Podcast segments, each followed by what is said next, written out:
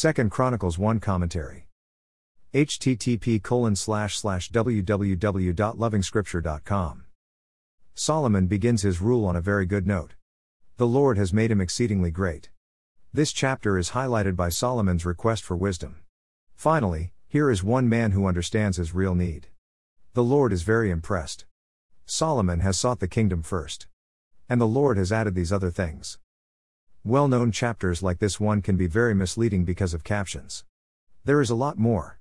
Actually, Solomon began by asking the Lord to confirm the Lord's promise to David.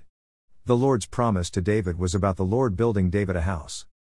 We had noted from 1 Chronicles that the Lord's promise to David was very strange. David had just finished building his own grand palace. He had wished to build a similarly great house for the Creator God. But the Lord responded by telling David that he, the Lord, wasn't in need of accommodation. It was actually David who needed accommodation. The Lord, therefore, promised to build David a house. This is the promise that King Solomon wants the Lord to confirm.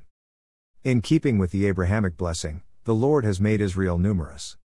Solomon's second request is an all important admission that the kingship isn't for man. No man can do it. Let the Lord Himself do it. Provide the wisdom for it, provide the energy for it. Solomon's request for wisdom didn't prove that he was wise.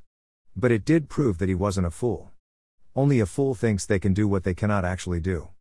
Only a fool thinks of themselves as being capable when in actual sense they are not. Solomon has proved that he has the fear of the Lord within. That is where wisdom begins.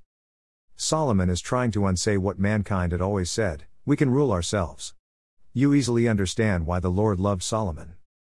The Lord's response highlights a couple other important concepts. The right attitude should be within a man's heart. It shouldn't only be on a man's lips. The Lord reads a man's heart and not a man's lips for intentions.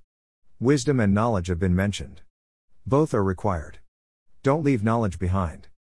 The saint should know they can always ask the Lord for these things wisdom and knowledge. But let this desire spring from the heart, otherwise, the Lord may never read what is written on the lips only.